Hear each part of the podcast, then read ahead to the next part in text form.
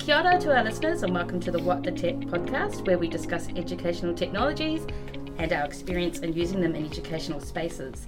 I'm Bronwyn from the EdTech group at HEDC, the Higher Education Development Centre.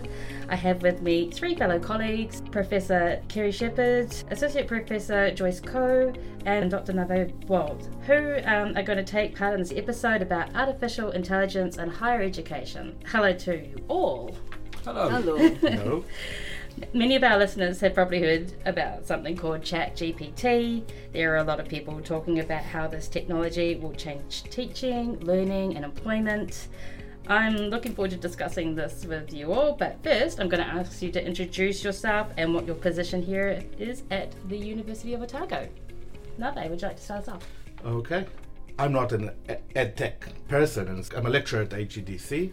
Um, and my main area of research is about assessment.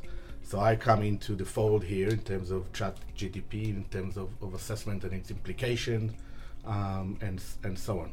So that's my kind of my contribution, if you like. Welcome, Nave. Joyce. Hi, uh, I'm Joyce. Uh, I'm an associate professor at the HEDC. So I am focusing on teachers and technology. So obviously uh, interested to explore how teachers could use AI like ChatGPT. And Kerry. I'm Kerry Shepherd, so Professor of Higher Education Development here at HEDC. Um, many years ago, I would have said that I was an ed, ed tech person, um, but now I'm far more broadly interested in the policy and practice of higher education. And, and perhaps my position is that there should be no such thing as educational technology anymore because educational technology is everywhere. It's almost impossible to imagine a higher education without technology. Um, so I'm, I'm really interested in ChatGTP, um, perhaps less interested than many would be about the particular aspects that relate to students.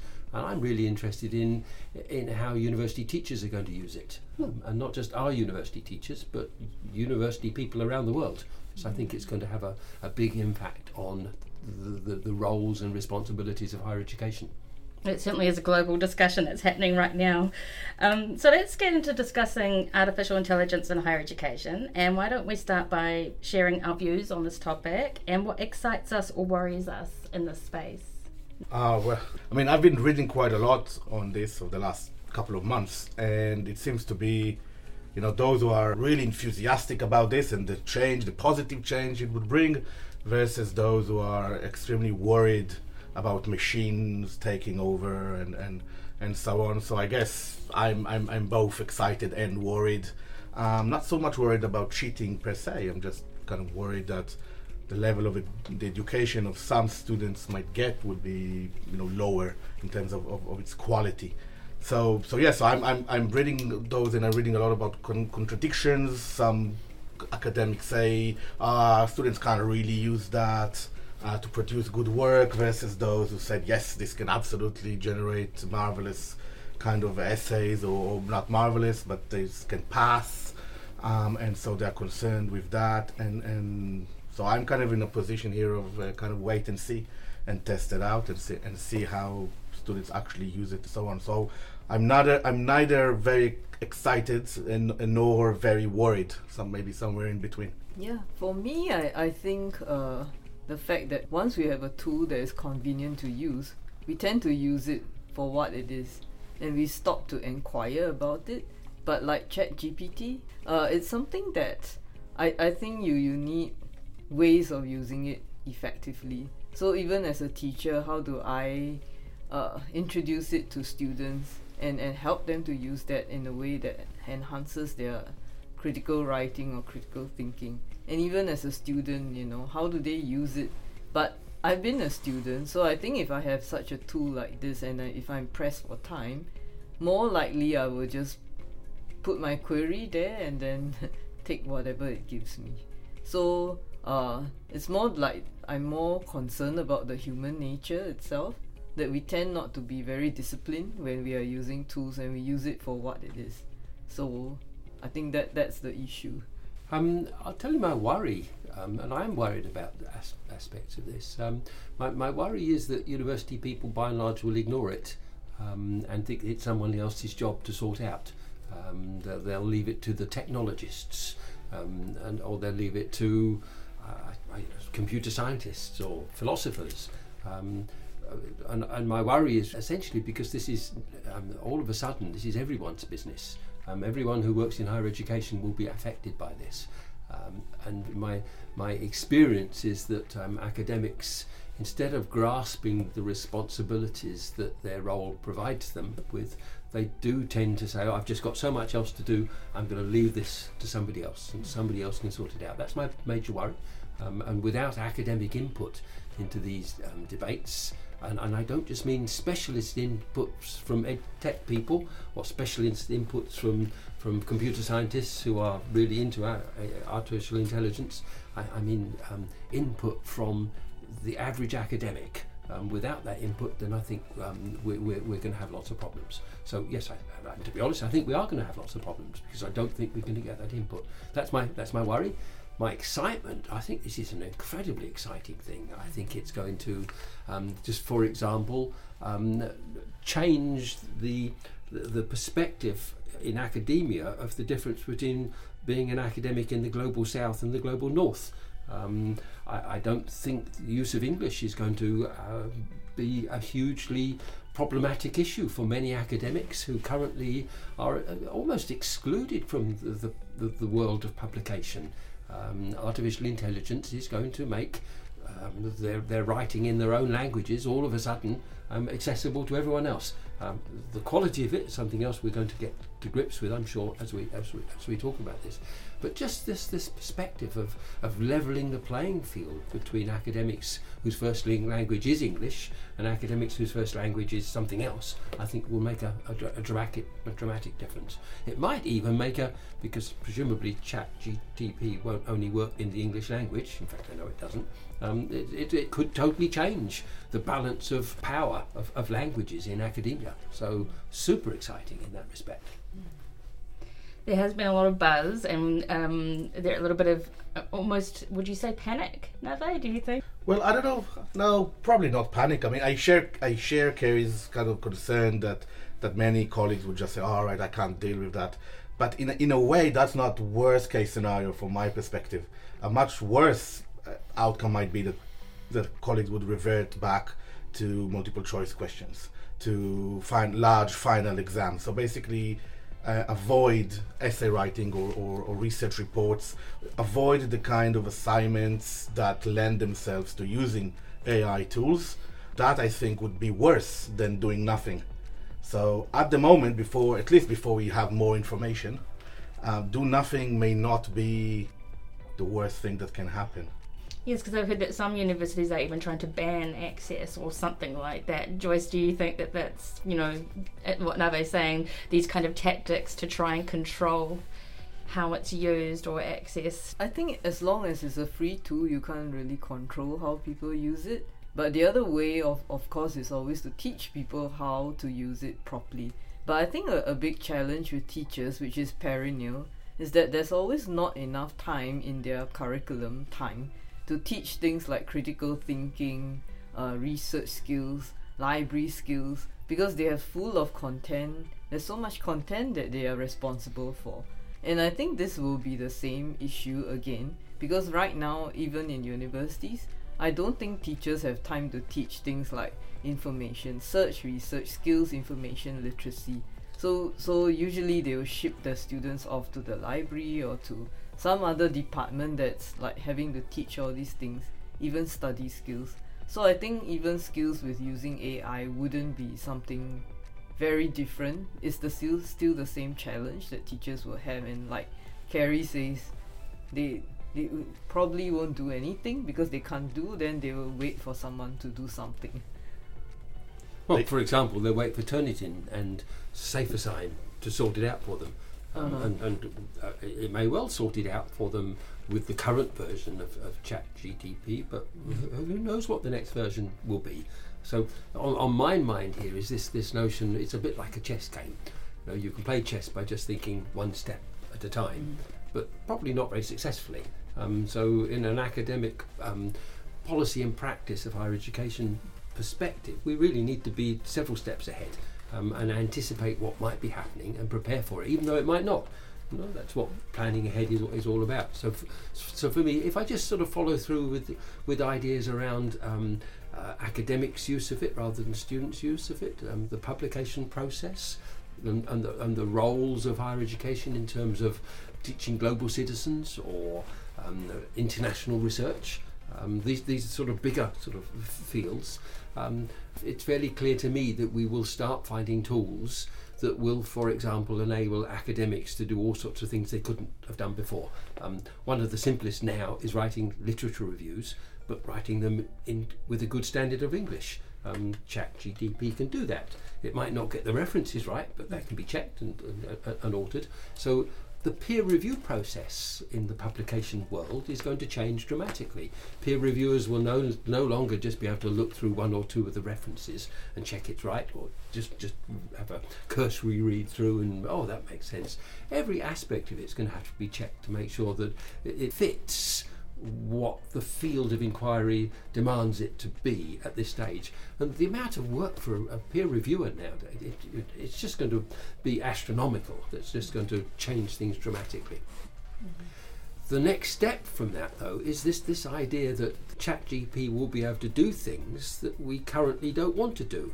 Um, that those of us who are listening who are academics who not only teach but they also mark essays, grade exams, the workload involved in, in grading a set of let's say 200 ex- three hour examinations. I mean it's it can be weeks of work. It's certainly days and days of work. Um, and anybody who's done it they know by the time they get to the end of the pile they've forgotten what the, the first ones were like. And if they don't have a really good mark sheet or anticipation of what they're grading it's, it's hugely problematic. ChatGTP might not be able to do that now but fairly soon, um, artificial intelligence tools will do that much, much more efficiently than, than we do. And then the next stage is well, do we still have a job doing that? Well, yes, we'll still be teachers, but will we be the people responsible for marking and grading? Possibly not. Possibly no, it's like they, will probably be the people responsible for uh, inputting the right rubric for ChatGPT to, to use it. So that's where I mean you, you use the, the professor's knowledge and, and expertise a lot more than doing you know the manual work of checking yeah. so so i think that that in a sense is mm-hmm. it'll be something positive and highly productive yeah. but let's think the next stage beyond that if you were a, a university manager would you employ university teachers to just do that bit of it a, a, big proportion of their actual work now is, is marking and grading. Ah, That's going to be done by machine. Then it's back to what is the assessment structure. Uh-huh. I mean, do you put like 80% of the marks of, of the whole assessment on that one essay or something? Or do you have lots of like other authentic assessments and other assessment structures that, you know, can allow you to have a good assessment of the student and also more importantly to understand students what um individually such that you you know like if, if this person turns in an essay that is like so fantastic but as a teacher you should know from the whole semester of work like whether that's fishy or not. Mm. so i think it has other things to do with like assessment. I, I like the, the potential irony here that we will use an ai tool to mark assignments written by another ai tool and so it's not only that the uh, re- teachers are removed from this process, the students are also removed. And so I don't know who's going to get the degree at the end of it. And and so if, if we think forward, you know, into the future, the main concern is with the quality of education because initially, because if that becomes a, a, a widespread practice, and hopefully not, but who knows, those students will graduate and, and, and get jobs and and then they may not be able to perform to use AI tools to that extent. And then they will be exposed if you like and maybe the reputation of the institution uh, might be affected. I mean that's kind of the follow-on effects uh, of, of, that. And i don't know what kind of capabilities this this would have but one of the the main areas of, of advice nowadays is for those kind of assignments that may, link, may lend themselves to use AI tools is to actually ask for higher order cognition of interpretation and creativity. And these are the exact things that, that rubrics struggle with. Um, maybe we should have another podcast about the use of rubrics in higher education, but that's that's Sure. a different topic. but I can't really see that working, you know, very well. So I think for that higher level, a, a person, you know, a human being will still be required. But then because of the time-saving aspects that Kerry kind of talking about, which is absolutely a, a massive challenge we have, then if AI is able to do that and save all this time, like with multiple choice questions, then mo- maybe more colleagues would refer to those kind of assignments that are really easy and, and fast to, to mark. But these may not be the highest uh, level of, of cognition and learning and, and, and so on that we would hope. So we're going to find ourselves in a similar situation that we are at now, just with more tools, uh, you know, just rather than just MCQs. Yeah, maybe it's like next time instead of getting them to write essays, you give them an essay and then ask them to critique what what's good or bad about you know the content that is written in the essay itself. Then it has some implications on like assessment. How do we use things like authentic assessment, other things like e-portfolios and stuff like that to to really know the student's ability in, in a more authentic way rather than just through an essay or through multiple choice questions. Yeah, I, I think one, one of the interesting bits about ChatGTP and the things that kind of I enjoyed is that you have a conversation with it, which is strange when you think mm. about it, but that's what it is. And so there's a lot of emphasis on the question we we, we asked, and, and, and so we have in education, you know, this this idea of problem based learning and, and, and so on. But oftentimes the hardest aspect is not so much in finding a solution, is also to ask the right questions and identify the problem. So who identifies the problem? And and here there's a potential for the students to engage really in the in the question asking aspect of, of this dialogue rather than in answering the questions. So I agree. Yes, there's a lot of a lot of good idea out there. A lot of things that can be done with those tools, but it's not. I don't think it's it's possible or even uh, warranted to change all assessments to use that tool in that way because then everything becomes about the AI tool and circumventing its potential uh, for cheating, and so that's I mean not not ideal. One of the things that I, I'm interested in, and I, I suppose excited about really, um, and again it's looking forwards, it's not what we have now. Um, it really is this idea that uh, higher education does several different things. I mean, if we just work in the, in, in the teaching area, we teach our students. We also use assessment to support their learning. Um, assessment isn't only summative, it's formative. It's a fantastic tool to support people's learning. But higher education is also really um, necessary now for um, what we might call accreditation. It's the idea that you get a degree from a particular institution. You don't just get a degree. Um, and the reputation of that institution is really important. Uh, my chess sort of game equivalent there, looking ahead, is I, I should imagine we're going to gradually see a separation between the accreditation role of higher education and the teaching role of higher education. Universities are fantastic places to, to learn. I don't think they're the only place. I mean, there are all sorts of independent learning processes, and the ed tech world has been hugely important for enabling students to be able to learn independently from their teachers. But this idea that in the future, university teachers will still be involved in the accreditation process. I think is probably unlikely now. I think um, artificial intelligence is going to develop to the point where those who require the accreditation, those who are prepared to g- give somebody a job based on that particular degree, will say, well, actually, do we trust the university to be able to do this? Maybe we trust an external accreditation board because the universities are competing with one another. This is, of course, already happening. And in, in, in some countries, some universities won't trust the degree from another university and they, they insist on, on the student doing an independent examination. I can see that happening more and more. Um, so, uh, and, and that doesn't remove ChatGTP from any of this because the external accreditation authority may well be using artificial intelligence tools to achieve that. But I, I can see it having a profound effect on the role of university academics as we see it now. I- I think, Kerry, this kind of speaks to this kind of ideas around being work ready and, and where the responsibility lies in terms of, of employers and maybe some politicians or society more at large expecting uh, our graduates to be work ready, whatever that may mean.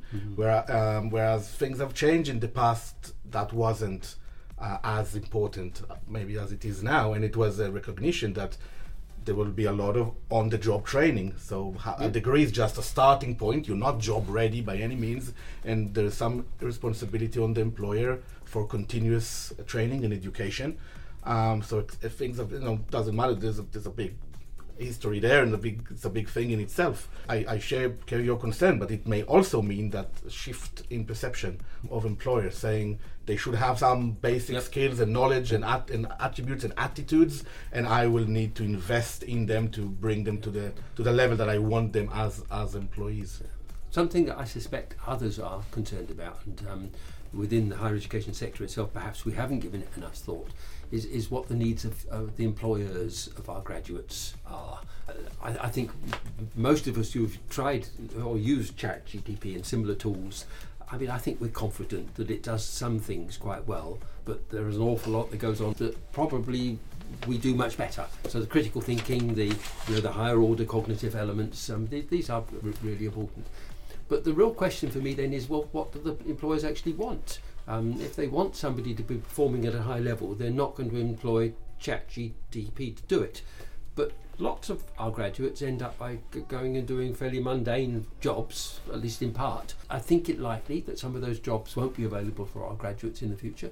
I think it's going to have a, a knock-on effect on, on what we're teaching and how we're teaching. And it may well be, um, Nave, that we can focus far more on the higher order cognitive outcomes and I would say the affective outcomes that, that so people's values and attitudes that perhaps employers will still value that don't come necessarily with the with the machine. I was actually going to use a, a fairly trivial example because uh, in the in the university I've recently complained about something um, and I got a letter back that could have easily been written by ChatGTP. it, it wasn't. It was written by somebody who was employed to send a, a complaining professor a, a, a, a letter.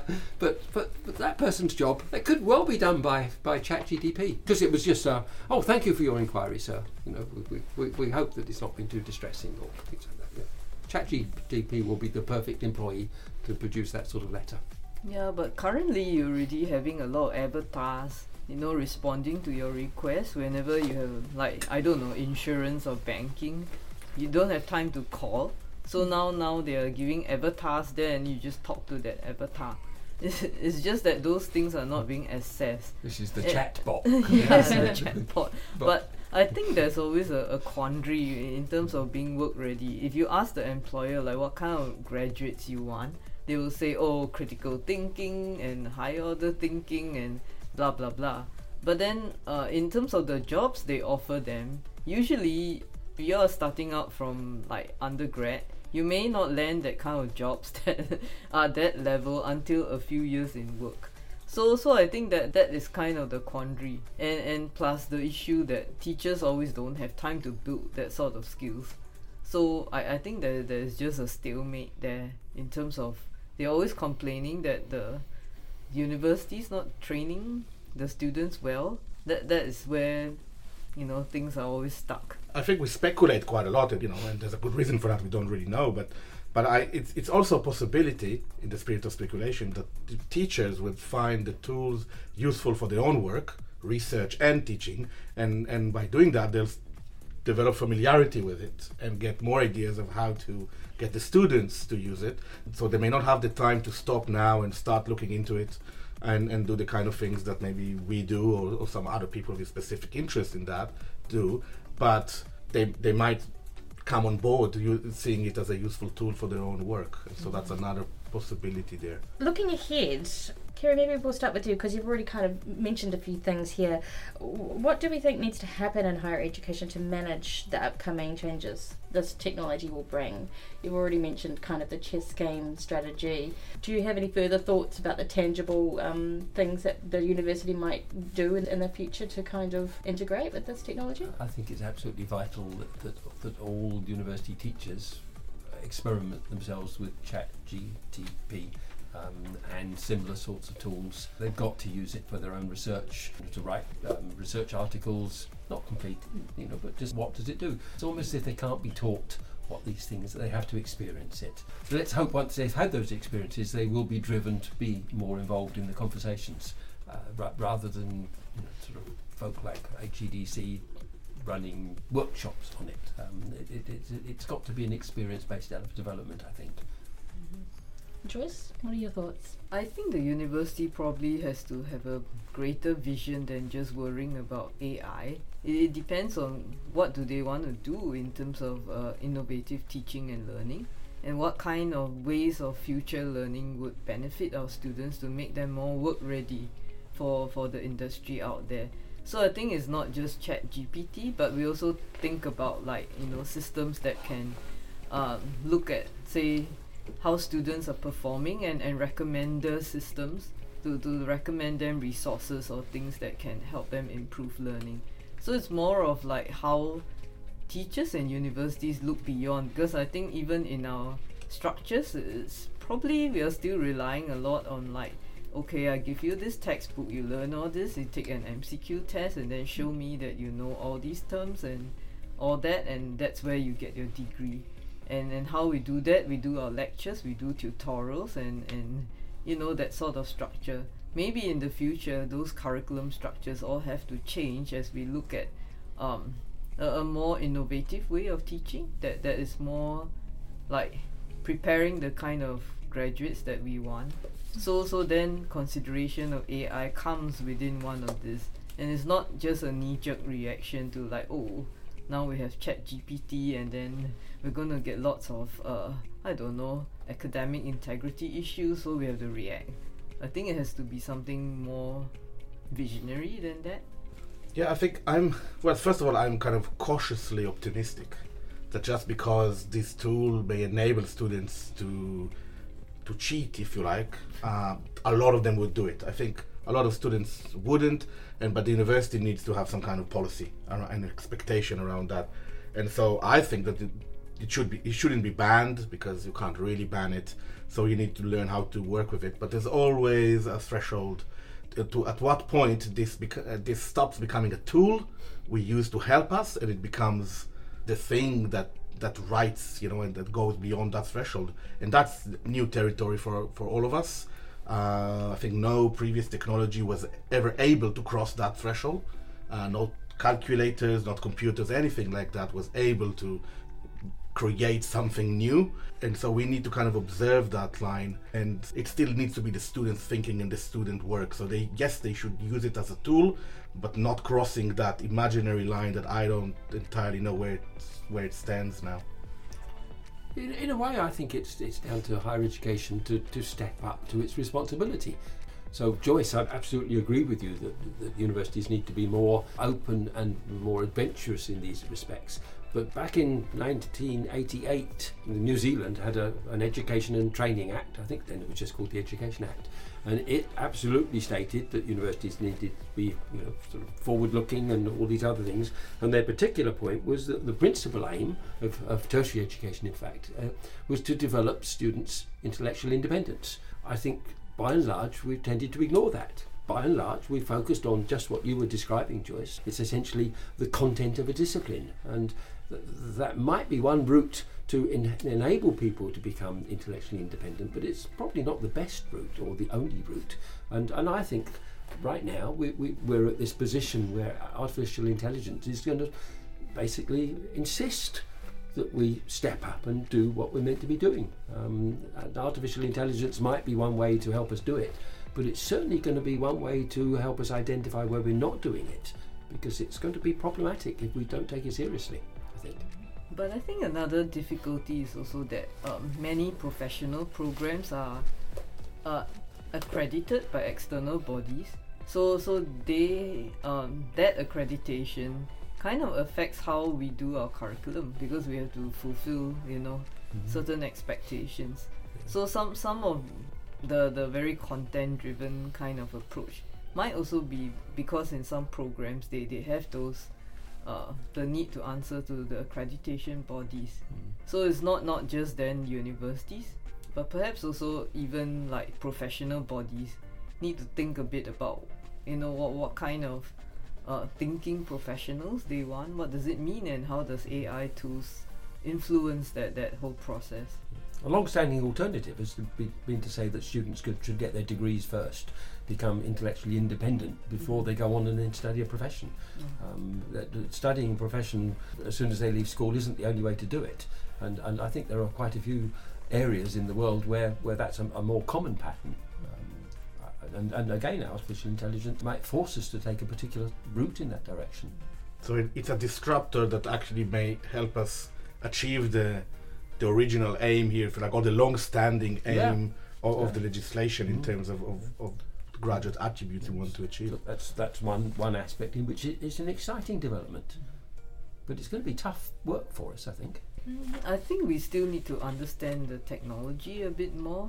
Uh, we need to understand perhaps the algorithms, like how where where do they get the sources and how does it interact with Turnitin, SafeAssign and that sort of thing. So I, I think we, we are kind of hypothesizing all the possibilities, but the crux of it is that uh, what is the then the quality of the responses that are given from ChatGPT. So uh, yeah, having a bit more information about that technical part will be important for how we would respond to the technology. Okay, well, that's all we have time for today. I'd like to thank Kerry, Dave, and Joyce for coming along and sharing their thoughts on artificial intelligence and higher education. I hope our listeners enjoyed the conversation. Until next time, ka kite anō.